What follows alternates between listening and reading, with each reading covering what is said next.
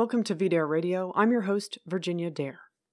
When Donald Trump spoke at the first Republican debate during his presidential run, he introduced himself as the author of The Art of the Deal.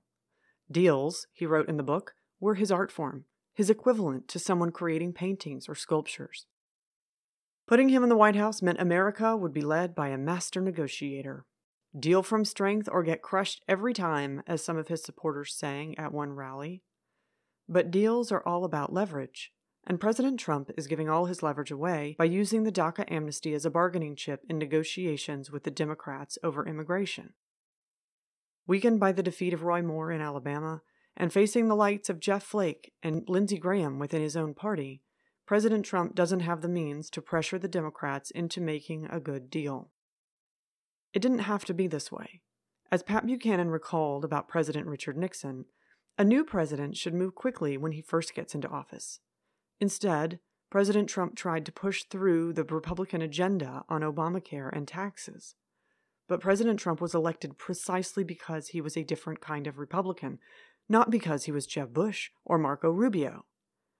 Pushing the program of the party he had just conquered was a tactical error, not just because the corporate Republican agenda is unpopular, but because it ceded the president's leverage over his opponents.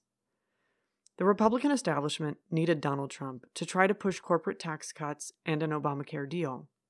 But now that the president has expended his political capital pushing these policies, they don't need him anymore. They're free to betray him or vote against him on issues like immigration. Immigration should have been President Trump's first priority, not just because it is the most important issue and the one that got him elected, but because he still had leverage over the Republicans. This also applies to the Democrats. The whole point of the Trump campaign was that he was threatening the Democratic base, shattering the blue wall by winning the Rust Belt and appealing to white working class voters. Immigration, infrastructure, and the protection of social programs were the way forward.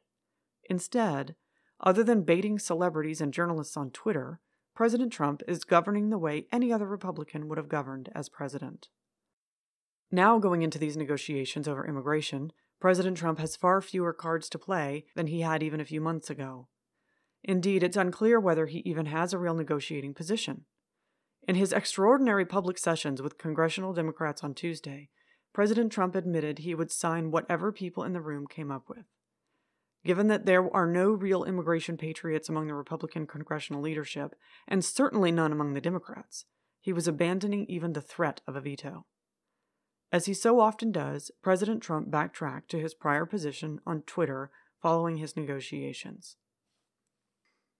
To quote his tweet, as I made very clear today, our country needs the security of the wall on the southern border, which must be part of any DACA approval.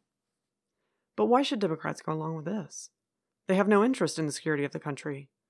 If they are afraid of anything politically, they're afraid of a primary challenge if they vote for any bill which is funding for the wall. The Democrats' main priority in this whole situation is to ensure that there are no limits on any kind of immigration, as their party is, quote, electing a new people, end quote, replacing the Americans who won't vote for them with third worlders who will. Their own documents admit this.